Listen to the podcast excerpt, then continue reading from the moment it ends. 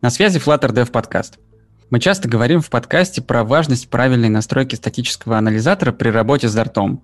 И тема эта всплывает вновь и вновь. Слишком уж много шишек было набито на ошибках прошлого. А гости нашего сегодняшнего выпуска пошли еще дальше. Они создали решение, выводящее анализ кодовой базы на дарте на новый уровень. Мы позвали создателей пакета Dart Code Metrics, которым уже пользуются сотни Dart-разработчиков по всему миру, чтобы расспросить о работе этого инструмента во всех подробностях. Сегодня у нас за микрофоном Александр Денисов из компании EPAM. Приветики. Дмитрий Жифарский из Push Play Labs. Всем привет. Дмитрий Круцких из Surf. Привет всем. И ваш покорный слуга Евгений Сатуров из Surf. Но мы по традиции начинаем не с нашей основной темы, а с новостей, которых в этот раз удалось набрать совсем чуть-чуть. Первая новость, мы такие новости любим, они про рейтинги, про опросы, но данный опрос меня особенно позабавил, потому что был проведен компанией JetBrains. Недавно опубликовал даже Тим Снит в своем твиттере скриншот из этого опроса, согласно которому самым популярным кроссплатформенным решением на текущий момент является Flutter. Обогнал он React Native, который в аналогичном опросе от JetBrains в прошлом году был на первом месте. И ну, вопрос был сформулирован таким образом. Какое из представленных кроссплатформенных решений вы уже пробовали? И 42% респондентов ответили, что они пробовали Flutter. И 38% ответили то же самое про React Native. И самое печальное, что Kotlin Multiplatform, ради которого этот опрос, видимо, и затевался, набрал всего 2% э, в этом же опросе. Вот такой, такой печальный результат для JetBrains, но тем не менее они его опубликовали. Такова картина на сегодняшний день. Но, видимо, сказывается летний период, что ничего нового особенно не происходит во Flutter индустрии, кроме некоторых достаточно хардкорных статей, которые выходят на медиуме. В хабе DartLang вышла статья про эксперименты, которые проводит команда Dart э, для того, чтобы обеспечить поддержку WebAssembly или WASM. И, возможно, речь идет про будущее Flutter for Web. Пока еще не точно, в статье про это много раз дополнительно подчеркивалось, что пока непонятно, куда приведут эти, эти эксперименты, но, возможно, Flutter for Web пойдет именно по этому пути. Саш, ты тоже, насколько я знаю, эту статью читал. Да, было дело, было. Вот. Ну, это такое, да, очень хайповая штука, поскольку много раз действительно, как ты сказал, указано. Типа, мы экспериментируем. А, если хотите посмотреть, что мы делаем, вот есть ссылочки на репозитории, можете зайти, почитать код, может даже попонтрибьютить, попомогать. Это как бы наших слушателей, да, вас тоже касается. Если вдруг у вас есть там какой-то опыт в работе с там, а, WebAssembly и так далее, может быть, вам там будет интересно. Вот. Там, на самом деле, рассказывается про э, два эксперимента, которые связаны темой WebAssembly, но на самом деле они немного разные. Вот. Один касается именно про компиляцию Дарта э, в новый, так сказать, таргет в WASM. Чем, он вообще, ну, почему он, скажем так, э, вообще возник? То есть как работает э, Flutter for Web? Это у нас берется Dart-код, он компилируется в такой оптимизированный JavaScript, э, который потом уже исполняется в браузере э, ну, с помощью там э, just-in-time этого JavaScript компилятора. А появилась идея, а почему бы не использовать ahead of time компиляцию и там не запихать ее в качестве как WebAssembly и тут, оттуда уже тащить. И по этому поводу начали проводить эксперименты. Там есть сложности в том, что WebAssembly не мягко говоря, не совсем работает, если точно совсем не работает э, с языками, которые работают с garbage коллектором в связи там с некоторыми особенностями. Поэтому есть некие сложности. Но они написали, что они там закрифанились э, с комьюнити WASM GC, который как раз исследует эту возможность, чтобы в, в WebAssembly подпихать garbage коллектор. Ну, может, можно было использовать языками, которые с garbage коллекторами работают. И если все у них получится в их совместном эксперименте, то получится Dart компилировать туда. Э, и, возможно, как уже не сказал, э, у нас появится еще один третий вариант какой-нибудь сборки под Flutter for Web, кроме тех, что сейчас есть. Ну, сейчас, правда, не два типа сборки, скорее два типа рендеринга, ну, а там будет другой тип сборки, да, чтобы можно было в WebAssembly все запихивать, и теоретически это все работать должно гораздо шустрее, чем сейчас есть. Там же получается, что WebAssembly запускает нативный код в браузере. Через вас это происходит. А когда мы собираем сейчас uh, Flutter for Web в JavaScript, JavaScript uh, компилится на лету в нативный код и а. браузером. Тут получается тоже несколько этих этапов, через которые проходят все наши исполняемые файлы. А в случае с э, интеграцией Дарта с WASM напрямую произойдет компиляция сразу же в нативный код, который сразу же может, уже будет готов к исполнению в браузерах. И вот именно за счет этого и будет обеспечен дополнительный перформанс в случае успешного прохождения этого эксперимента.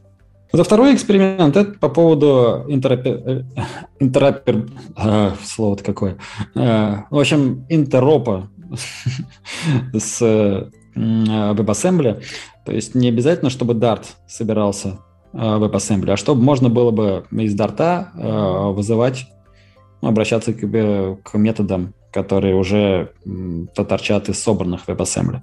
Вот. Для этого они работают над Э, таким отдельным пакетом, который будет называться э, как там, packages WASM, который через механизм Dart FFI э, позволит работать с WebAssembly. То есть пускай даже не, не с помощью Dart, а собранными, но то есть можно будет какой-то уже скомпилированный код под браузеры использовать в своих Flutter приложениях вот, и с ними работать. Но там тоже пока еще не все понятно не, не все хорошо работает, но тоже можно посмотреть, как это происходит, и, может быть, поконтрибьютить куда-нибудь. Ну, да, он не будет называться WASM, он уже называется, и он уже на PubDev есть версии. Он пока 0. не работает просто с браузерами. Да, версии 0.1.0 а, уже есть, можно даже потестить, попробовать. А, правда, обязательно нужно поставить Rust SDK для этого, согласно инструкции. Вот. Но, тем не менее, если вас такие эксперименты интересуют, вы хорошо разбираетесь в WebAssembly, можете посмотреть э, на то, что происходит. Это, по идее, никак не должно сказаться на жизни обычных разработчиков, которые просто хотят писать под Flutter, запускать это все, чтобы оно работало хорошо и радоваться жизни. Возможно, если эксперименты завершатся успешно, радоваться жизни можно будет немножечко порадостнее. Особенно если вы а, ваш проект запускаете в качестве веб-приложения. Есть э, еще одна статья, она тоже достаточно хардкорная. А, она про то, как оптимизировались метод-ченнелы. И написал ее товарищ, который уже много лет работает над этими самыми метод-ченнелами и уже во многих ипостасях эти метод-ченнелы писал и переписывал. Дописал э, Pigeon для того, чтобы генерировать э, нормальный типизированный протокол общения между нашим Flutter кодом и нативными платформами. Pigeon есть вопросики, кстати, да. Ну, как бы лучше, чем ничего, но до нормальности там еще работать и работать, я бы сказал. Pigeon, может, и есть вопросики, и там, в общем-то, не... это не скрывается, потому что это как один из таких переходных э, периодов, да, одно из переходных решений предлагается к использованию удобнее, чем стандартный подход, при котором нет никакой типизации в принципе, и вот все эти названия функций нужно передавать строками в какие-то непонятные invoke методы, а, все-таки это немножко удобнее. Но да, там много под капотом механизмов используется, которые на самом деле лучше не использовать, которые снижают и перформанс, и, и, все, и, и все такое прочее. Вот. Но статья не об этом. Статья про то, как повысить перформанс метод ченнелов в том виде, в котором они есть сейчас. А, и это как раз из тех материалов, которые бессмысленно пересказывать, особенно в а, таком вербальном формате. Поэтому ссылочку мы обязательно приложим к выпуску. Вы ее почитайте, если вам эта тема интересна, а новыми производительными метод-ченнелами вы уже можете пользоваться, переключившись в мастер. Вот такие вот новости неожиданные. Так что если вы вдруг по какой-то причине передавали огромные объемы данных между вашим Flutter приложением и вашей платформой, и у вас были проблемы с этим связанные, то теперь, возможно, этих проблем уже не будет, по крайней мере, в мастер-ченнеле на, на текущий момент. Из небольших новостей, которые хочется отметить, произошло рождение нового пакета, Multi-Window называется.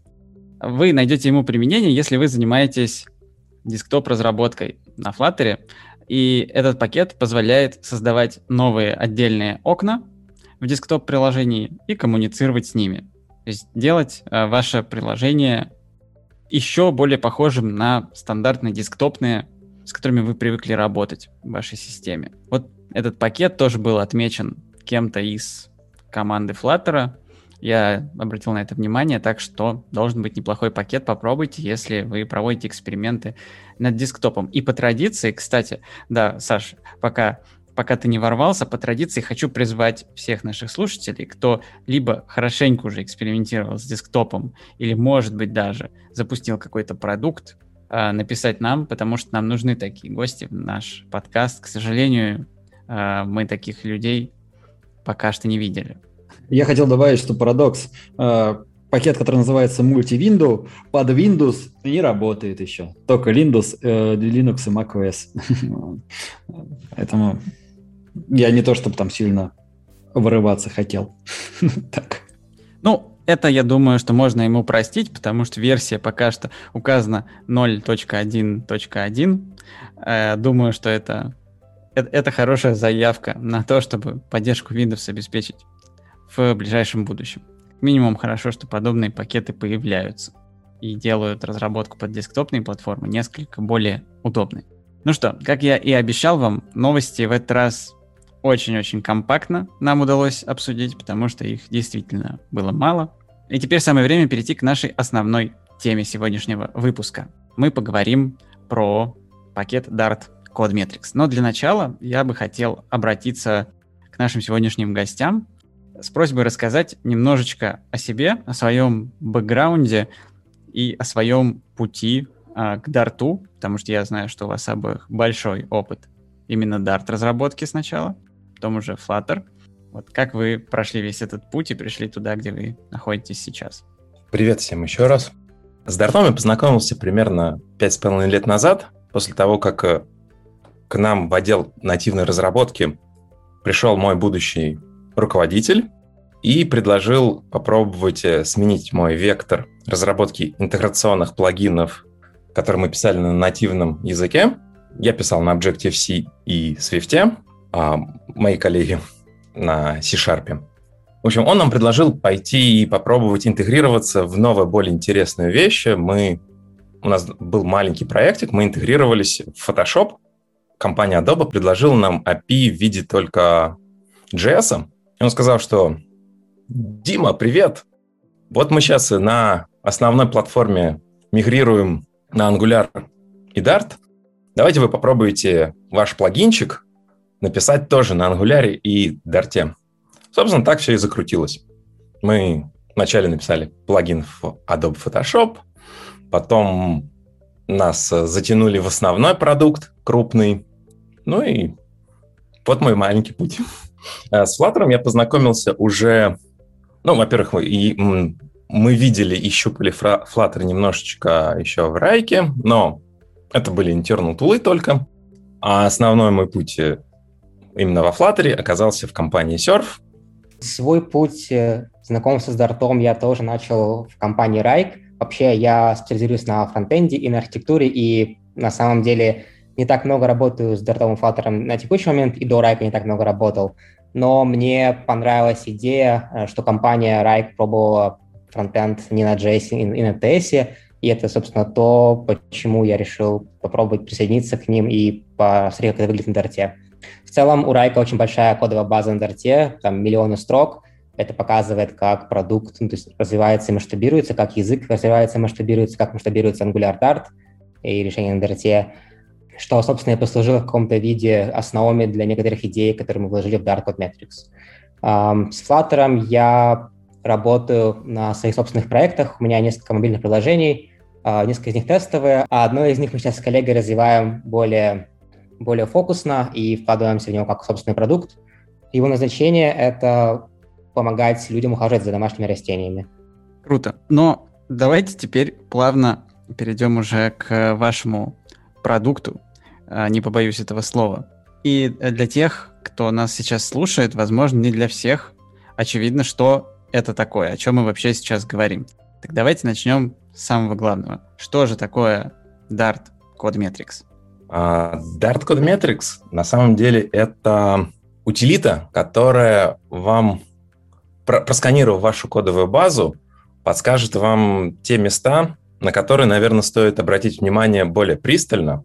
Собственно, поэтому там есть ключевое слово metrics. Мы сканируем весь наш код дартовый, считаем некоторые показатели и выдаем просто репорт, что здесь у вас этот показатель превышен, здесь все в пределах нормы. Если углубиться в историю, то года два назад мой руководитель Игорь как раз подошел и сказал, что много у нас кода, а насколько он у нас хороший. То есть он любил порефлексировать. И мы тогда подумали, что давай попробуем просто посмотреть на аналоги, что есть вокруг. Аналогов на тот момент в мире Дарта вообще не было ничего, поэтому нам пришлось посмотреть в сторону Java разработки. Там все, многие могут знать э, анализатор кода PMD, и мы подглядели, как э, люди, наши коллеги с бэкэнда, им пользуются, и поняли, что нам тоже стоит просто хотя бы посчитать какие-то показатели. Ну, хочется понять и увидеть число. 10, 20. Хорошо ли это или плохо, это уже потом решать. Так зародился наш проект. Изначально это было только консольная тула, которую мы на CI запускали и просто видели какие-то цифры и анализировали, как они уменьшаются или увеличиваются. Со временем мы решили, что нам просто метрик мало, и мы для этого выделили подраздел нашей тулы и начали писать свои кастомные правила к анализатору. Метрики и правила — это не единственные, не единственные возможности, которые у нас есть. Мы, у нас еще есть такая вещь, как а, антипаттерны. Антипаттерны — это некоторый гибрид между правилом и метрикой, то есть э, они также показываются в IDE, как и правила, но при этом э, их вычисление базируется на указанных в метриках значениях. У нас есть стандартный анализер у Дарта. Какое отношение имеет Dart Code Metrics непосредственно к нему? Как я понял, метрики не имеют к нему отношения. Они сами по себе работают. Прав ли я? И такой же вопрос про правила. Да даже я могу ответить, потому что мы это используем, но я не буду. Пускай ребята расскажут, а я потом, я потом расскажу, как мы используем этот пакет у нас на проекте. Анализатор на самом деле в Дарте устроен модульно. То есть есть классический анализатор, это такой пакет-аналайзер, который позволяет нам разложить нашу кодовую базу, представить в Асте, ну и что-то с ней сделать, как-то ее проанализировать. А тот анализатор, который мы обычно при, привыкли видеть, это на самом деле анализ сервер. Это немножко другой блочок, который запускает сервер, ему как э, э, клиент EDE скармливает код, он его анализирует и выдает по какому-то своему протоколу, изначально по какому-то, а сейчас идет, э, многие могут знать, что идет миграция на протокол LSP. В общем, есть серверная часть, есть клиент IDE, и IDE скармливает исходники серверу, сервер анализирует, то есть также раскладывает в AST, что-то анализирует, что-то подсказывает и что-то отдает назад в IDE. Я, я на самом деле э, э, хотел сказать, что то есть как вообще э, это развивалось в свое время. Раньше анализатор и линтер это были два разных проекта, вот, которые пилились разными командами и для разных целей. Поэтому иногда у нас могут совпадать правила анализатора и линты, которые похожи друг на друга. Вот, потому что они как бы независимо друг от друга пилились. И в какой-то момент э, руководство команды решило, типа, зачем нам это? Я сейчас точно не помню, то есть именно какие, какие части команды этим э, занимались. Ну, то есть, видимо, статический анализ, да, и линты — это немножко были разные направления, и они по-разному работают. И они просто их объединили, и поэтому линтер, он просто был подключен как плагин э, к этому к анализатору и работает, просто через, через анализатор прогоняются эти линты, эти правила. То есть линтер, он работает по набору правил, анализатор, у него там немножко э, э, другая схема. Вот. Ну, я вот так понимаю, что один из возможных направлений, одно из возможных направлений работы с Dartmetrics – это подключение его тоже как плагина. потому что анализатор дает возможность его подключать. Да, мы подключаем его как плагин, но на самом деле мы используем и для CLI API, который предоставляет э, пакет, по-моему, анализатора тоже. Там, получается, мы передаем просто список путей к файлам, и нам на, на выход возвращается список распаршенных AST, связанных с контекстами, которых... Ну, список распаршенных AST с связанными контекстами. Контекст — это, по сути, контекст анализа. Он связан с э, анализ options файлом. То есть... для, для слушателей можете подробнее сказать, что распаршенный AST, что бы это значило? Весь анализ в анализаторе дартовом строится от рута пакета, где обычно лежит э, два файлика spec YAML и анализ options YAML. Для анализатора это как раз контекст, от чего мы дальше и строим. Все дерево исходников. А, и под э, результатом работы, обработки этих путей мы получаем, по сути, представление а, в виде абстрактного статического дерева а, того код, кода внутри файла, файлов, которые мы передали. И под AST, и там получается целиком все дерево, а, то есть все вот сущности, которые есть в файле, там, не знаю, класс, declaration, метод declaration, метод invocation, все прочее, оно все представлено в виде собственных классов, оно все связано друг с другом. А в том числе есть варианты резолвить э, эти файлы с резолвом всех импортов вложенных, то есть на выход мы получаем э, не только AST текущего файла, э, но и AST всех файлов, которые импортируются, транзитивно и так далее, до самого конца. Или есть вариант получить AST только текущего файла, при этом все импорты будут не разрезолвлены, и все импорти... сущности, которые используются из импортов, тоже будут не разрезолвлены. У нас сегодня выпуск такой будет интересный не только про вашу утилиту, но и в целом про э, то, как надо писать на дарте, про то, как писать код так, чтобы его можно было назвать качественным. И не могу вас не спросить, как людей с достаточно богатым опытом в дарте.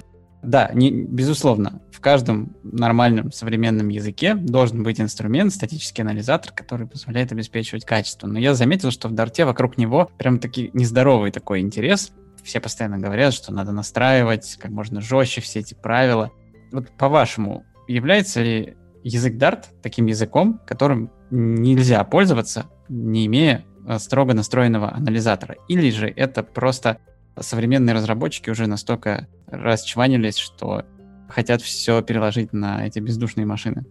А, в моем понимании речь совсем не про язык. То есть, когда мы настраиваем какой-либо анализ, мы прежде всего ожидаем ну, какой-то помощи нам в разработке. То есть э, когда, когда у вас есть команда, есть большое количество кода, явно не хочется какие-то вещи, которые, может быть, относятся больше к стилю, обсуждать там на ревью. Хочется, чтобы эти список, э, список таких вещей был просто где-то формально описан, он формально проверялся, и это выступало некоторым договором между всеми вами внутри команды там, и компании, чтобы писать примерно одинаковый код и не обсуждать, там, не знаю, добавь сюда запятую, добавь здесь класс, добавь здесь и тип и так далее. То есть, ну, э, это как минимум полезно для таких кейсов. А и плюс э, анализатор помогает избегать каких-то очень глупых ошибок. И кажется, что эти ошибки не хотелось бы допускать во время написания кода. А бывают разные ситуации, все мы ошибаемся, и очень здорово, когда твой проверяет машина, а не как бы ты пытаешься в каком-то, там, не знаю, не всегда в, в очень продуктивном состоянии проверить, что твой код работает корректно. То есть всегда, очень, всегда здорово, когда тебе кто-то помогает писать более качественный код. А представляешь, все это каждый раз от, отлавливать на код-ревью. Смотри так, ой, и здесь не так, еще комментарий, еще комментарий, еще комментарий. А так у тебя все это проверится, во-первых, локально, прежде пуш, ну, прежде чем как пушить. А во-вторых, это можно прицепить на ci и поставить ему quality gate, чтобы просто не пропускать request, если в нем какие-то правила нарушаются, которые вы договорились в команде. Конечно, очень удобно. Это отличный способ перессорить всю команду между собой, отдать на откуп тем, кто проводит код-ревью, следить за всеми этими вещами. Я пришел в Райк уже после того, как были выбраны и сформулирован список правил, которые используются в Райке. Насколько я слышал, действительно доходило прям до хороших таких обсуждений, горячих и не очень, когда люди э, с разными бэкграундами, с разными привычками пытались как бы договориться о том, как они хотят, хотят видеть э, кодовую базу и подходы, какие они хотят видеть. И точно знаю, что, допустим, вот э, было, было очень сильное бурное обсуждение по поводу правила, которое позволяет, э, которое заставляет э, для ифов, получается, делать всегда блок, Некоторым людям очень нравится, когда можно для ифа сделать return, сразу же не делая блок, но делать вот лаконичнее. И вот это одно из правил, которое прям вызвало очень бурную, бурную реакцию обсуждения. Да, самое обидное, что ты думаешь, что ты все конфликты решаешь тем, что э, набор правил какой-то принимаешь в своем проекте. Все, перестают люди на код-ревью это смотреть, писать друг другу эти надоедливые комментарии. А потом оказывается, что э, некоторые правила кому-то не нравятся. Они начинают вот эту войну партизанскую против них, всякие эксклуды и прочее, прочее. Да, эти игноры там, да. Смешно. Но все, все равно, э, мне кажется, если... Вот как, например, это у нас это сделано, да, если какое-то правило не нравится, у нас есть технические ретро, на которых можно поднять и, и скажите вопрос. Типа, один раз эти правила были приняты со звоном там э, нескольких основных синеров на проекте, которые там прошлись по всему списку и решили, что правила будут такие. Там тоже не было, было не без э, жарких обсуждений каких-то конкретных правил, но в конце концов мы сформировали этот список и его запулили. Но с тех пор ну, во-первых, обновлялись пакеты, какие-то правила уходили, какие-то приходили, вот, а, и надо было решать с них. Во-вторых, просто иногда поднимали с ребятами из команды вопрос. То что-то типа, блин, вот это правило применили, но оно что-то вообще тут мешается. Давайте обсудим, может быть, мы уберем. И убирали, было дело. Ну, еще был какой-то э, такой переходный момент, когда мы решили, что пора еще нам добавить э, Dartmetrics, кроме э, наших стандартных правил. И обсуждали ваши правила тоже. Ага. А у нас Дима, он публичное э, голосование проводил. И мы таким образом выбрали набор правил. А сколько человек голосовало? Какая явка была? 6 из 6. Мы лидами голосовали. А. Не, ну так-то, когда мы созванивались, мы тоже голосовали, но причем все равно были спорные моменты. Э, то есть э, кто-то воздержался, кто-то сказал, мне вообще пофиг на это правило. А остались два, которые один говорит да, другой против. Остальные все воздержались. Ну, тут ну, тогда возникает пошли... уже коллизия. Да, Мы пошли по такому пути, что если за правило проголосовали все, то мы его при... применяем. Если кто-то не проголосовал, воздержался или поставил нет, мы решили отложить на попозже анализ. Подождем, пока этот человек уволится, да, и проголосуем снова. ну, давайте вернемся все-таки к Dart Code Metrics. А, мы уже практически разобрались вообще, почему у вас возникла идея создать такой инструмент? А, потому что вы именно метрики хотели собирать, стандартный анализер этого не позволял делать, а потом уже вы стали добавлять к нему правила. Тут вопрос, наверное, к Саше Денисову. Вот ты э, только что, буквально две минуты назад, сказал, что в какой-то момент вы решили подключить себе Dart Code Metrics. Вот интересно разобраться в процессе принятия этого решения в какой момент вы это поняли, что у вас там такого случилось, или, может быть, вы просто дошли до этого э, сами собой, и на самом деле подключать его можно сразу же любой команде, и будет только хорошо всем от этого. Ну, мы не могли подключить его сразу по той простой причине, что когда мы стартовали проект, а, мы о нем ничего не знали. Я не знаю, был ли он уже опубликован к тому времени. Когда вы опубликовали первый релиз? Два года назад. Ну, значит, он уже был, да. Но мы о нем ничего не знали. И просто, да, в какой-то момент один из наших лидов в общем, наткнулся на статью про него и бросил на всем почитать, все почитали и сказал, о, классно, сразу решает э, кучу наших проблем, которые не мог решить стандартный анализатор. А именно ну, вот насчет, ну, как бы сказать, некоторых аспектов э, кода, которые, которые... Ну, в общем, когда над кодом работает очень много человек, он иногда имеет тенденцию превращаться в какую-то кашу. Когда там один создал один метод, другой придумал, о, сюда же можно вот это еще прицепить, и вроде не нарушает никаких принципов, а потом то надо еще три параметра, и оп, количество параметров у метода внезапно стало 100-500. Или там был один большой layout виджет, в который понапихали еще чего-то, еще чего-то, и это как пролез через код-ревью. И, в общем, когда на такое натыкаешься, то понятно, что надо уже рефакторить, но рефакторить это больно, э, и как бы нужно найти веские причины для того, чтобы этим начать заняться. А тут есть инструмент, который позволяет выставить некий набор правил э, по количеству, ну там по размеру классов, э, по размеру виджетов, по количеству параметров. И можно их установить, и после этого как бы некоторые плохие места как бы мы будем вынуждены порефакторить, потому что они больше не попадают под наши правила. И э, можно потихонечку закручивать дальше гайки, и как бы код делать все более четким и более красивым. Вот, то есть, поскольку мы эти параметры можем, э, мы можем им управлять, регулировать э, численность значения, то для того, чтобы сразу много ничего не переделать, поставить сначала побольше, потом делать поменьше, поменьше, и так по частям э, код улучшать и дойти до того, чем мы на самом деле хотим. До списка правил мы еще дойдем и подробно обсудим некоторые из них. Да, Trail Кома нам очень понравился с самого начала. Да, потому а. что вот это очень тоже много вызывало спор на код ревью вечно там, типа, от Trail Кома, от Trail Кома, Ну, мы вернемся к Trail Коме. Это тоже такая еще популярная тема. Вы используете его как плагин и на CI или и локально тоже прогоняете? На CI.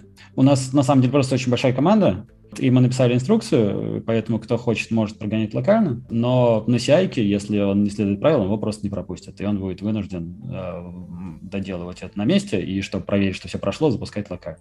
То есть локально это опционально, а на CI это обязательно, потому что есть такой quality D. Давайте сразу тогда, раз уж мы эту тему затронули, про CI проговорим вопрос, чтобы ни у кого они не возникали из наших слушателей. Ваша утилита вполне подходит для того, чтобы сделать прогон через Dart Code Metrics одним из шагов пайплайна. А, давайте поговорим, что для этого нужно сделать, какой из конфигураций нужно пользоваться. И заранее, забегая вперед, хочу, э, чтобы вы рассказали про экшен для GitHub, который у вас тоже есть, что он э, из себя представляет и для чего его могут использовать наши слушатели. Как Саша уже говорил, Dart Code Metrics для нас это был продукт, в первую очередь, э, который должен быть каким-то quality гейтом, так и на самом деле и все началось. Плагин появился позже. Поэтому первое, что мы реализовали, это поддержку GitLab CI.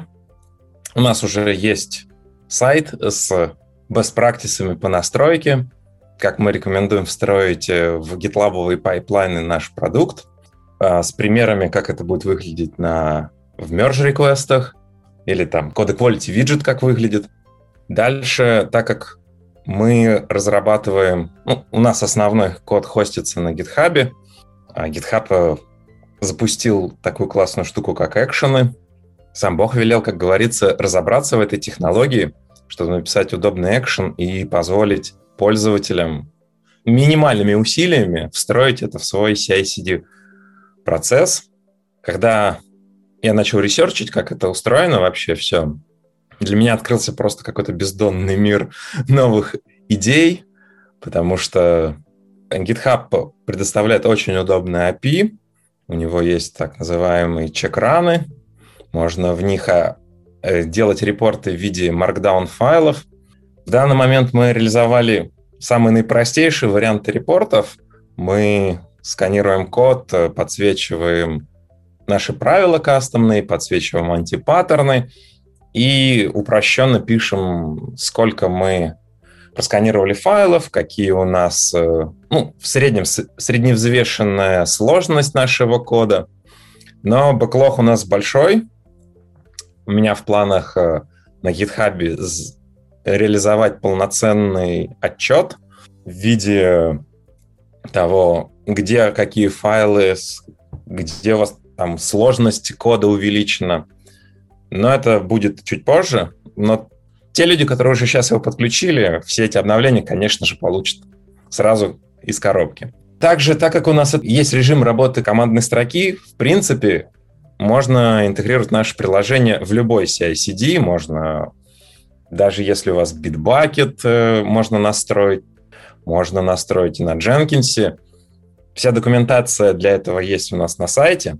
Да, скорее всего, вы точно под свой именно CI-CD не найдете прям ответ, если он, конечно, не какой-то классический типа GitHub или GitLab, но обращайтесь к нам, мы всегда вам подскажем, может быть, что-то порекомендуем.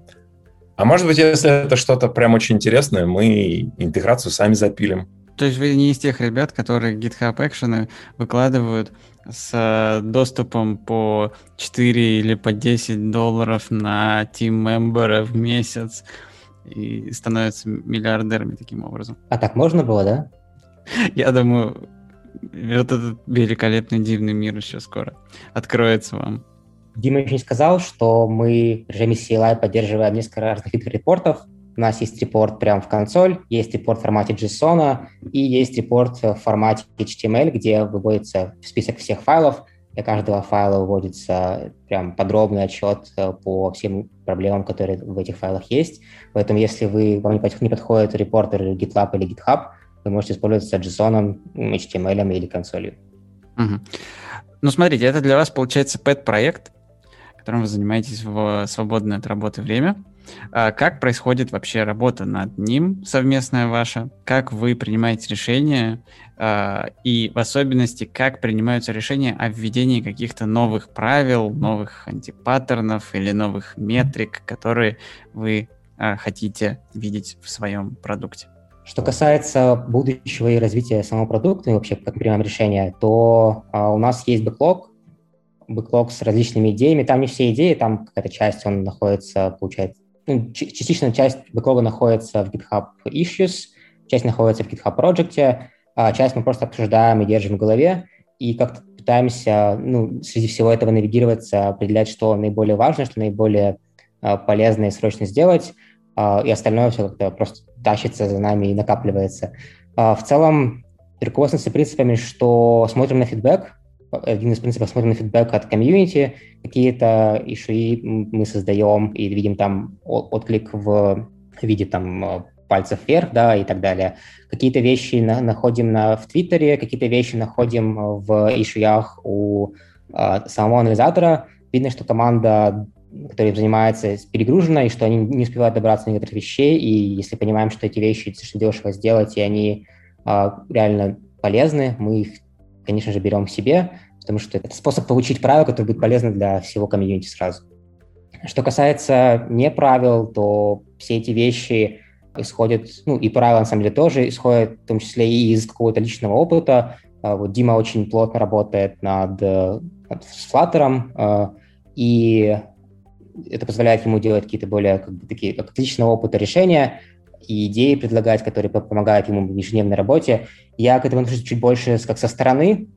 Все не настолько плотно работаю над Flutter, и я отношусь к этому чуть, чуть больше как к продукту, больше как к возможности подарить комьюнити классное решение для проверки качества кода, и поэтому я смотрю на это чуть-чуть с другой стороны, скорее как с того, что может принести наибольшую пользу комьюнити спросить, а вы с командой э, Flutter как-то взаимодействуете с теми же создателями аналайзера? Как-то коммуницируете? Мы коммуницируем с командой Dart. Э, мы, во-первых, когда переводили проект на Null Safety, я переносил вот API, который мы используем, я прям пришел к ребятам, спросил, есть у них планы, сказали, что планов у них пока нет, я предложил свою помощь, и мы как бы совместно перетащили э, аналайзер плагин, который мы используем на Null Safety, а, плюс э, мы к ним периодически приходим с различными проблемами, которые возникают в процессе там, интеграции. Они нам помогают, подсказывают, как это можно сделать лучше. Вот. А, и, и в целом вот у нас сейчас уже есть проблема, что они пока не перенесли а, API на вторую версию анализатора. Вот мы скоро, думаю, к ним придем, спросим, когда у них это в планах, чтобы разблокировать нам тоже миграцию. То есть, да, мы как бы коллаборируем, они про наш продукт в курсе. Я, честно, не уверен, что они его используют, по крайней мере, в Flutter. Э, очень сложно в open source. Обычно люди к тебе не приходят и говорят, что мы используем твой проект. Скорее, об этом узнаешь как-то, как-то, не знаю, случайным образом, и поэтому сложно сказать, используют ли реально они где-то это, это или нет, но, минимум, они него знают точно. Да, они нам пару раз даже писали. Э, они меняли как-то формат паба, именно представление пакета. И нам писали, что когда они мигрировали на новый формат, они заметили, что у нас есть проблема с нашим пакетом. Они нам попросили перевыложить его. Заодно потом приятно написали, что очень классный пакет. Мы тогда прям сильно вдохновились этим. А, что касается, как у меня появляются идеи, обычно это все на самом деле просто. Когда ты на ревью пишешь, э, пишешь человеку 20 раз об одном и том же, ты себе такую пометочку делаешь, что надо бы порефлексировать и подумать, как бы это автоматизировать процесс, потому что в 21 раз не хочется говорить об одном и том же. Ну, допустим, вы э, пришли к какому-то очередному решению о том, что нужно написать какое-то новое правило или новую метрику какую-то запилить. Как будет выглядеть дальнейший процесс? Какие специальные знания, может быть, нужны для того, чтобы это реализовать? Как это устроено внутри? Чтобы добавить новое правило, в целом у нас готово, в принципе, все. У нас есть фабрика правил, куда нужно добавить новое созданное правило, когда будет создано. И у нас есть полностью доступное тестирование, то есть можно создать файл с исходным кодом, можно его прогнать через анализатор, получить AST на входе и полностью понять, как ты будешь строить свое правило. Это все доступно, то есть, грубо говоря, для создания нового правила нужно просто э, ну, как, код на само правило и тест, э, с, который проверяет, что правило работает. При этом процесс лично у меня обычно строится наоборот. Я сначала пишу тестовый код, я запускаю тесты, смотрю, как они парсятся, как они преобразуются в ST, и дальше от этого уже строю, как я буду обрабатывать это дело в правиле. Ну, то есть сначала нужно написать плохой код. Нет, не плохой код. Я бы сказал, бы, что, ну, скорее тот код, который нужно анализировать. Он не стал, не стал плохой. Он скорее... Мы же не говорим, что есть код, который со статистической стороны отличается от того, что ты хочешь проверять, он плохой. Он скорее отличается от того, что... Короче, он, он имеет те проблемы, которые ты хочешь проверять. Вот. Плюс мы с Димой очень много вкладываемся в документацию. Мы написали прям такую большую статью, у нас на GitHub она есть, что надо сделать, чтобы начать э, законтрибьютить, где наш, в нашем проекте есть вот эти входные точки, так что, как говорится, welcome. Ну, то есть вы представляете весь код в виде набора каких-то абстракций, которые можно проанализировать достаточно простыми способами, как я понимаю. Проверить наличие тех или иных элементов, проверить количество тех или иных элементов, их какую-то э, связь по отношению друг к другу. Да, все так. И это касается и правил, и метрик, и антипаттернов. Я просто пытаюсь понять, у вас есть три типа различных э, ивентов, э, назовем это так. Есть ли между ними какая-то принципиальная разница в, по части реализации? Или же это все примерно про одно и то же, просто разный вывод? Это про одно и то же, просто результат про анализа записывается в разные. Ну, как пример, есть у нас метрика размерности метода, сколько строк кода в нем написано.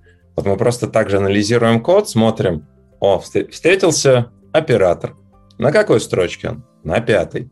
Следующий оператор на какой? На шестой. Мы запоминаем все эти строчки, потом просто смотрим, сколько строчек кода у нас э, получилось, и уже анализируем. Говорим, слушай, вот 60. А ты сказал, что больше 50 нельзя. Давай мы напишем warning. Или же наоборот, ты анализируешь код, видишь, что у тебя функция, возвращаемый тип у нее виджет, и ты так и говоришь, эй, молодой человек, так нельзя, ты же попросил виджет запретить тебе возвращать из функции виджеты. Вот. Все это про одно и то же, просто результат анализа применяется по-разному. А с моей стороны, на самом деле метрики и правила и антипаттерны это немного про разное. Я попробую раскрыть мысль тем, что а, метрики у нас сейчас нет, не отключаемые, то есть нельзя отключить метрику какую-то при проверке, можно только изменить ей граничное значение. Э, плюс метрики можно, анализ метрик можно, по сути, вызвать полностью из CLI, и для этого ничего не нужно, не нужно дополнительного конфига. Если мы говорим про правила, то правила, они немного сбоку, их конфигурация сдается целиком через а, через анализ options YAML, и они могут быть отключены. То есть можно выбрать нужный набор себе правил, в отличие от метрик. А что касается антипаттернов, антипаттерны — сущности, которые базируются на, метрик, на метриках и, по сути, конфигурируются через них. То есть э, они все достаточно связаны, но при этом немного про разное, в моем понимании. Теперь давайте поговорим про интеграцию с, со средством разработки, с IDE. Когда мы используем Dart Code Metrics, мы можем еще и визуально наблюдать те проблемы, которые э, ваш инструмент помогает находить в кодовой базе. Во-первых, э, как это реализовано, э, и во-вторых, какие IDE-шки из тех, которые мы можем использовать, сейчас имеют такую поддержку. Тут, на самом деле, мало что можно сказать. Мы целиком используем тут API-анализатор, который нам предоставляется, и, по сути, подключаемся уже к готовой инфраструктуре. То есть вся интеграция с IDE на уровне анализатора, поддержка разных IDE тоже на нем. То есть все, что поддерживает анализатор, поддерживаем и мы. Да, к нам приходили ребята, которые писали, что на моем любимом Виме у вас что-то не так. И то есть э, для нас это было новостью, потому что такой, где Вим, где мы. Э, это, кстати, вопрос про коллаборацию с гуглерами. Мы тогда позвали человек, который занимается плагином к VS Code, он же отвечает за LSP-реализацию, и он задавал какие-то наводящие вопросы, после чего пошел, сделал фикс в LSP.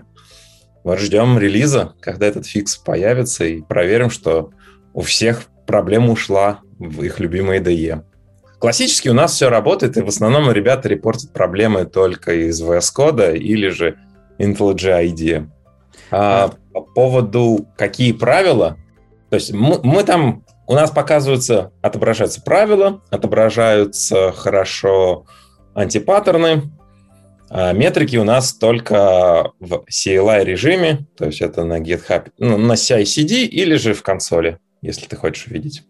А насколько вообще вот эта вся штука была хорошо задокументирована? Я имею в виду интеграцию с интерфейсом, который аналайзер предоставляет. Потому что кажется, что это такая не самая популярная вообще фича, и мало кому она вообще в принципе нужна. Как вы поняли, как надо со всем этим добром интегрироваться? А, два года назад документации почти не было. Был плагин от э, команды Angular Dartam, они сделали плагин для Angular. И мы нашли плагин для build value пакета. Собственно, так и начался наш путь э, в разработку плагина, потому что официальная документация, зачастую там можно было встретить надписи. Дебажить никак нельзя, поэтому print вам в помощь. Сейчас э, все меняется, постепенно мы видим, как один из гуглеров вкладывается в это все, он э, и обновляет документацию, но пока все равно это все скудновато. По большей части это анализ кода, как все работает, и общение с гуглерами вышью. Справедливости ради, у них очень хорошо задокументирован сам код, то есть там очень много комментариев и очень понятно, что там происходит, но кода очень много, и достаточно сложно разобраться в некоторых вещах. Допустим, у нас была проблема, что у нас не обновлялся результат анализа в IDE у активных файлов, что ковыряться в разных существующих плагинах, которые очень мало, и мы в итоге нашли проблему, нашли хак для того, чтобы пофиксить, и пофиксили это, но сам факт, что такие вещи приходится искать и думать, как решать, оно говорит о том, что документация не настолько хороша, как хотелось бы.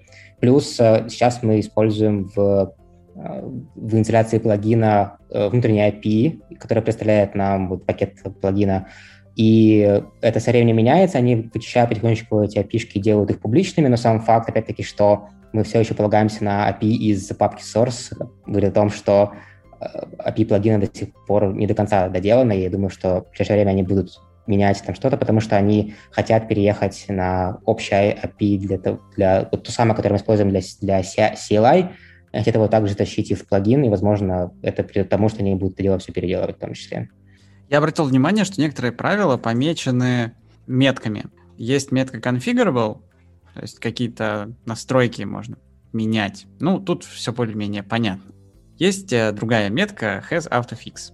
Вот здесь интереснее, потому что э, понятно, что речь идет о каком-то автоматическом исправлении. Как оно реализовано? Вы тоже полагаетесь на какие-то опишки аналайзера? Или же реализовывали это самостоятельно? Что касается автофиксов, мы используем API анализатора, которая, по сути, э, доступно нам при вызове вот контекстного меню в IDE, допустим, QuickFix в VS Code. Мы видим этот вызов, мы можем дополнить этот вызов своими э, фиксами и представить их пользователям. При этом мы смотрели в сторону того, чтобы заинтегрироваться в команду DartFix, которая не так давно появилась. А, к сожалению, там сейчас, по крайней мере, когда последний раз смотрели, там был захардколожен список правил, которые поддержит эта команда, и внешнего API у этого не было. Надеюсь, что со временем команда Дарта или там совместно, возможно, мы поработать над тем, чтобы эту штуку сделать расширяемой, потому что было бы очень здорово иметь возможность при Dart-фиксе, в том числе фиксить и правила, которые есть у нас.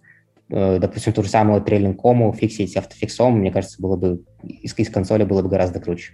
Я думаю, что когда такая возможность появится, вам все равно придется разбираться по исходникам, как ей пользоваться. Скорее всего, да.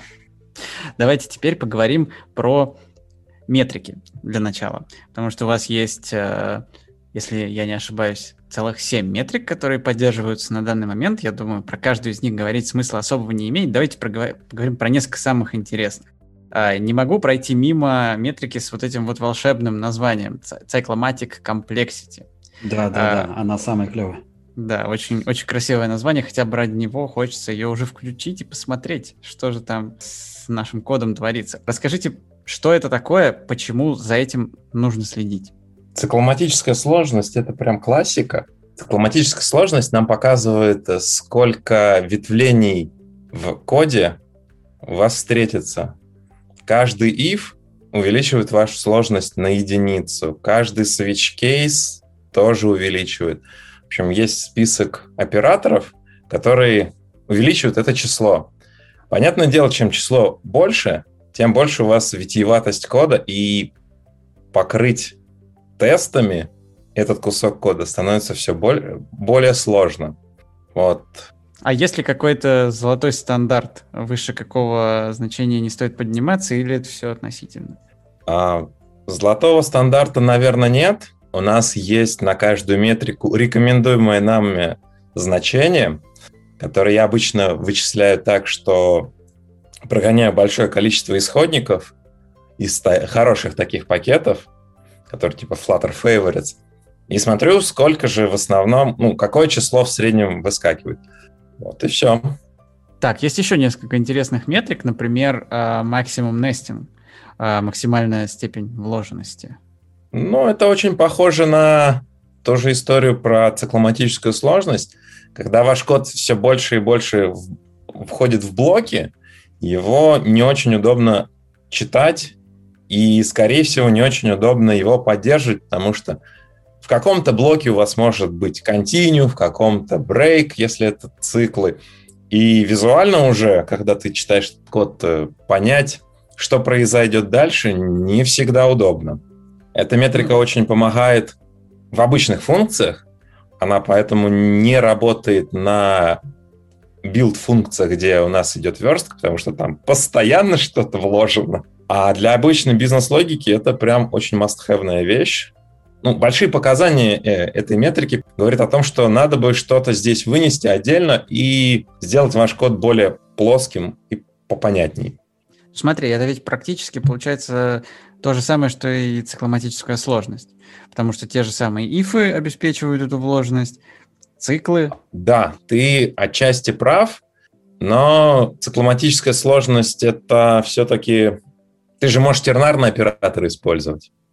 Поэтому это немножко про другое. Здесь э, именно говорится о том, что у вас есть блочный отступ, и код все более вложенный, вложенный, вложенный. Его визуально неудобно читать. Цикломатическая сложность – это код, в котором тяжелее разобраться и быть уверенным, что ты все витиеватости его увидел. Третья метрика, про которую поговорим, это source lines of code. О, это моя... Вы считаете количество строчек кода. Это моя любимая метрика. Она мне всегда стреляла на ревью, когда тебе присылают merge request, ты видишь, ну, вроде две строчки. Все хорошо, все классно. А потом так через полгодика заходишь э, в файл и видишь, что метод, который когда-то был на 20 строк, стал на 100 с лишним строчек. И хватаешься за голову. Поэтому мы обязательно рекомендуем ее включать и смотреть за вашим кодом, чтобы все ваши функции не превращались в какую-то простыню длиннючую. Если почитать какой-нибудь чистый код, то там вообще говорится, что больше 9 строчек в одной функции быть не должно. Ты придерживаешься такой радикальной позиции или все-таки а, позволяешь функциям разрастаться побольше? А, ну, я считаю, что 9 строчек кода это прям ну совсем мало. Скорее всего, у вас будет просто тогда функции из вызова других функций каких-то, которые будут вызывать другие функции.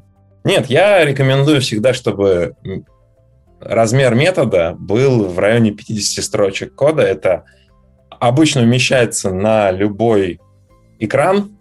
Главное, чтобы весь метод был виден.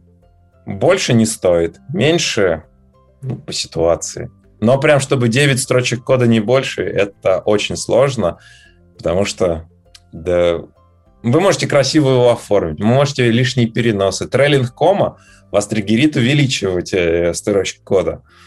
Поэтому, наверное, чистый код тут немножко не про нас. Да, 9 э, строчек кода, когда у тебя на одной строчке фигурная скобка, запятая, еще что-то, то может быть то, что у тебя только одна строчка будет убираться. Да. Или парочка. А у тебя у самого стоит 50? Да, у нас в команде используется 50. Угу. Ну, мы, мы, мы к этому движемся. Пока еще не добрались. Но около нашего значения стоит э, э такой, как сказать, комментарий should be lowered. Это чтобы вам было стыдно каждый раз, когда вы смотрите на него, да? Будем, будем потихонечку по 10 убирать. Кажется, я знаю новую фичу, которую нужно сделать. Нужно такие комментарии находить и показывать их в CLI вызове, да? Чтобы напоминало чаще и больше. Причем вместе с э, фамилией того, кто является автором этой строки. Причем каждый раз прогонен проект на CI э, с публикацией на доске почет. Антипаттерны. Только что проговорили про длину функций, и я захожу в список антипаттернов, и что я там вижу? Я там вижу антипаттерн, который называется long метод. И возникает вопрос, а в чем разница? А разница в том, что я говорил изначально. Метрики ты никогда не увидишь в VDE. В VDE наборы цифр для каждого метода бесполезны. Поэтому на базе этих цифр мы говорим, мы анализируем и говорим, что вот, у нас сработал антипаттерн long метод, потому что ты, ты попросил не больше 50 строчек, и мы тебе выводим прям в ADE-шке. Молодой человек, ты рекомен... хотел 50 строк кода, у тебя 62, допустим. Будь мил, от рефактори. То есть это те самые правила, которые зависят от количественных показателей, называются. Да, да, да, так оно и есть. Те, которые не зависят, это просто правила, э, обычные рулы, а те, которые от количественных, антипаттерны. Понятно? Переходим к самому большому блоку правил. Правил у вас больше всего, и даже они сами делятся на три различные категории. Это общие правила, Flutter-специфик правила и Intel-специфик правила. Как родилась вообще идея разделения, а, в особенности, как появились Intel-специфик правила? Надо еще упомянуть, что у нас есть Angular-специфик правила. Intel-специфик правила мы завели, потому что если вы пользуетесь локализацией, частая ошибка, аргументы, которые приходят в плюральную функцию Intel, вы можете забыть их перечислить в одном из полей args, и из-за этого ваш, э, ваш код будет просто падать, когда вы обратитесь, падать фронтами, когда вы обратитесь к этой строчке. Также у нас есть второе правило, в котором мы валидируем name, это вот такой ключ, для строки локализации, потому что если ключ будет некорректный, у вас будут проблемы при выгрузке для перевода ваших строк, ну и назад для импорта. Но Intel специфик, на самом деле, их всего лишь две, они очень редко используемые, а вот больше всего и интереснее, наверное, это Flutter специфик и Common набор правил. Об этом лучше расскажет мой коллега Дима. Да, что касается правил, которые common и Flutter specific, на самом деле сначала мы, получается, написали правила под common и под Angular, потом стало понятно, что Angular особо развиваться не будет, и после этого появились уже правила под Flutter, которые вот, наверное, пять последних, пять, которые есть, это вот все правила Flutter, которые появились буквально вот за последнюю версию, наверное, мажорную нашего инструмента. Что касается Common, там в основном вещи, которые могут появиться в любом проекте. А, какие-то из этих правил сильно отличаются от того, что привычно для вот обычного анализатора. Например, у нас есть правила, которые можно конфигурировать, и конфигурировать достаточно сильно. Например, правило Member Ordering Extended, а, оно позволяет задать прям очень детальный порядок э, членов класса, там э, как бы поля, методы, конструкторы, фабрики все прочее, прям указывая детальные вещи типа late, там final, var э, и все прочее. Его было очень весело писать. Я до сих пор считаю, что это правило, которое выглядит очень сложным для имплементации, но получилось достаточно легким и поддерживает очень, очень гибко большое количество различных ситуаций, когда нужно детально указать какие-то определенные э, члены класса, которых я видеть в определенном месте в, в классе. Вот. У нас есть правила, которые в том числе и появились после null safety, это avoid late keyword и avoid non-null assertion. Э, когда мы общались с командой Dart, делая pull request э, по миграции на null safety для плагина, нам сказали, что они не используют себя non-null assertion вообще, потому что это может привести к, к exception в рантайме, неожиданным совершенно. И, в принципе, это правило основано в том числе на этом, потому что по факту и late and now позволяют словить exception на ровном месте, э, не ожидая этого или ожидая, ну, или думая, что там все хорошо, а в итоге получив э, просто exception. Поэтому эти правила, они именно для таких ситуаций, я не сказал бы, что их нужно всегда включать, но они могут вам помочь, по крайней мере, сделать ваш код более ожидаемым, если вы испытываете с этим проблемы. Другое правило, которое хотелось бы рассказать, это no equals than else. Оно появилось очень давно, а, и, что интересно, мы тестировали другое правило, которое делали для Flutter на репе с Flutter, и нашли примерно 4 места или 3, где а, ребята сделали дубликаты в ZNL светках в репозитории Flutter. Мы завели issue, в принципе, все это пофиксили, но это говорит о том, что на большой кодовой базе, когда у вас много людей работают над кодом, достаточно легко просто сделать дубликат веток ZNLs и даже не заметить этого. У нас у самих в это был, был пример, когда э, код сначала написали, потом прошло два года, поправили ветку else в этом коде, они стали одинаковыми, и это просто было незамечено. Вот наша тула помогла обнаружить эту проблему, и мы это, собственно, поправили. А дальше есть классное правило на запятую. Я думаю, оно прям используется почти всеми, кто использует э, нашу тулу, просто потому что оно приносит в, в, в, в статический анализ вот то самое, что нужно для Flutter, потому что иногда очень сложно читать э, то, тот код, который форматирует даст формат э, без запятых. И, к сожалению, как уже раньше говорили, достаточно напряжно на ревью постоянно говорит, добавь здесь запятую, добавь там запятую, тут тоже можно добавить запятую. И очень здорово, когда за тебя просто анализатор это делает и показывает, где запятые было бы лучше добавить. А люди же еще спорить начинают, типа, я сюда специально не добавил, потому что так красивей. Здесь строчка убирается, а так полезет. Поэтому очень классно в этом правило то, что можно его конфигурить. Да, там есть конфигурация. Она, она активирует это правило, то есть передает число, которое означает э, количество аргументов, после которого нужно всегда это правило активировать. Вот. И это, по-моему, появилось не сразу, мы подавали позже, когда уже поняли, что это тоже полезное улучшение для этого правила. Ну, это вот как раз э, в тему того, что типа, когда человек начинает спорить, что он специально не поставил трейд кому, да, что можно также договориться, как и во всех других правилах, что мы вот после такого-то количества аргументов э, всегда точно ставим, и тут уже как бы не поспоришь, потому что сами договорились. Это Flutter у нас есть пока что пять различных правил под Flutter. Я расскажу по несколько из них. Например, есть правило про э, запрет возвращения виджета из функций, это достаточно холиварная тема, делать ли отдельные виджеты под э, дочерние виджеты или делать какую-то функцию, которая вернет, или метод, который вернет э, виджет или список виджетов.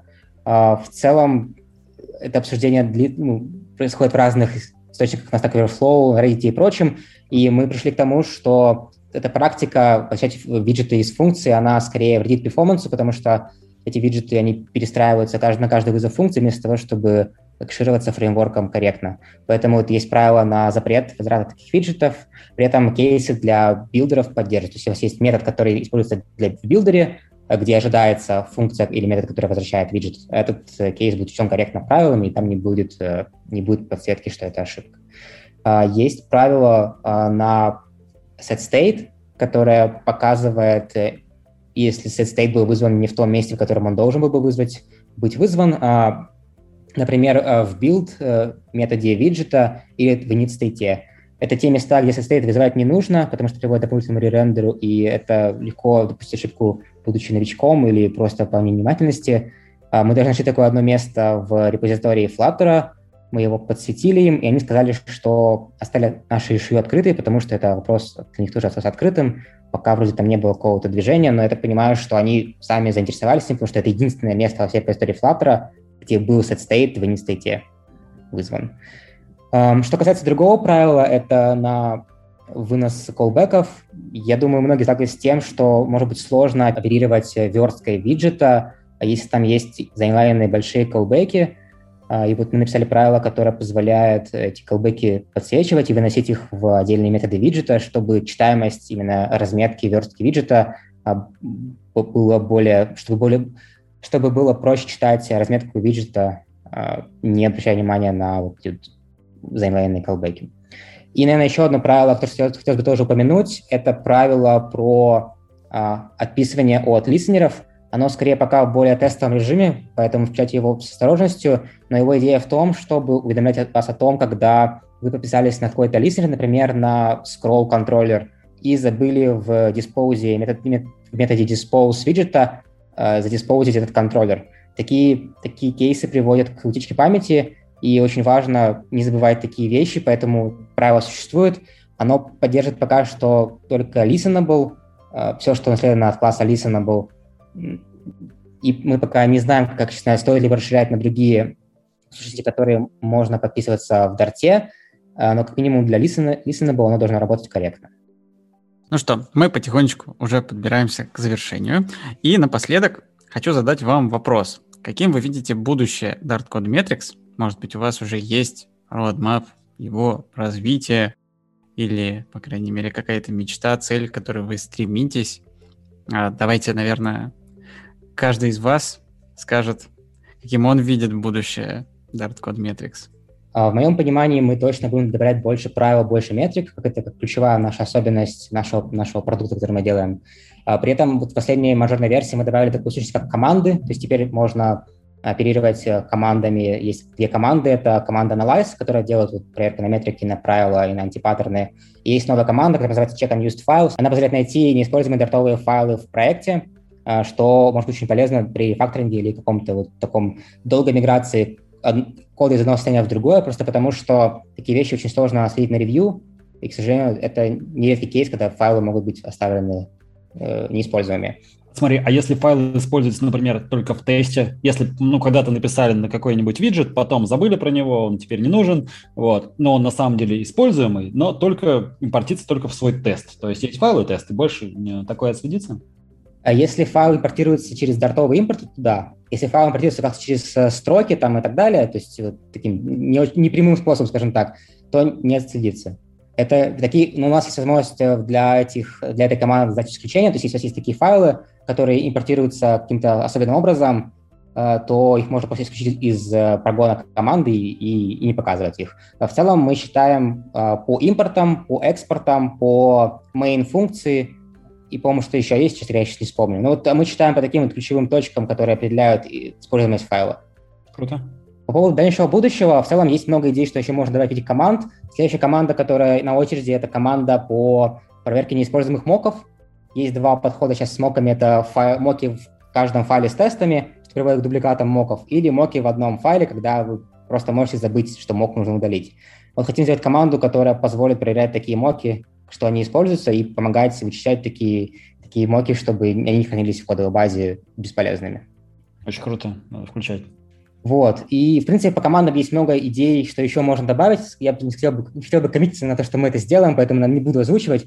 А, но планов много, нас мало, поэтому если у вас есть желание помочь, присоединяйтесь, мы всегда будем рады контрибьюторам, расскажем, как с этим работать, покажем, как разобраться с AST и с э, разработкой правил и всем прочим.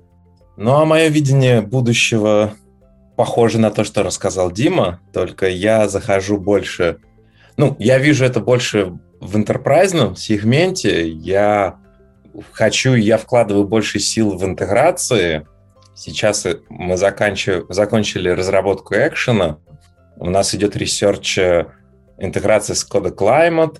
Дальше мы очень хотим разобраться, как интегрироваться с такими вещами, как SonarQube, потому что хочется...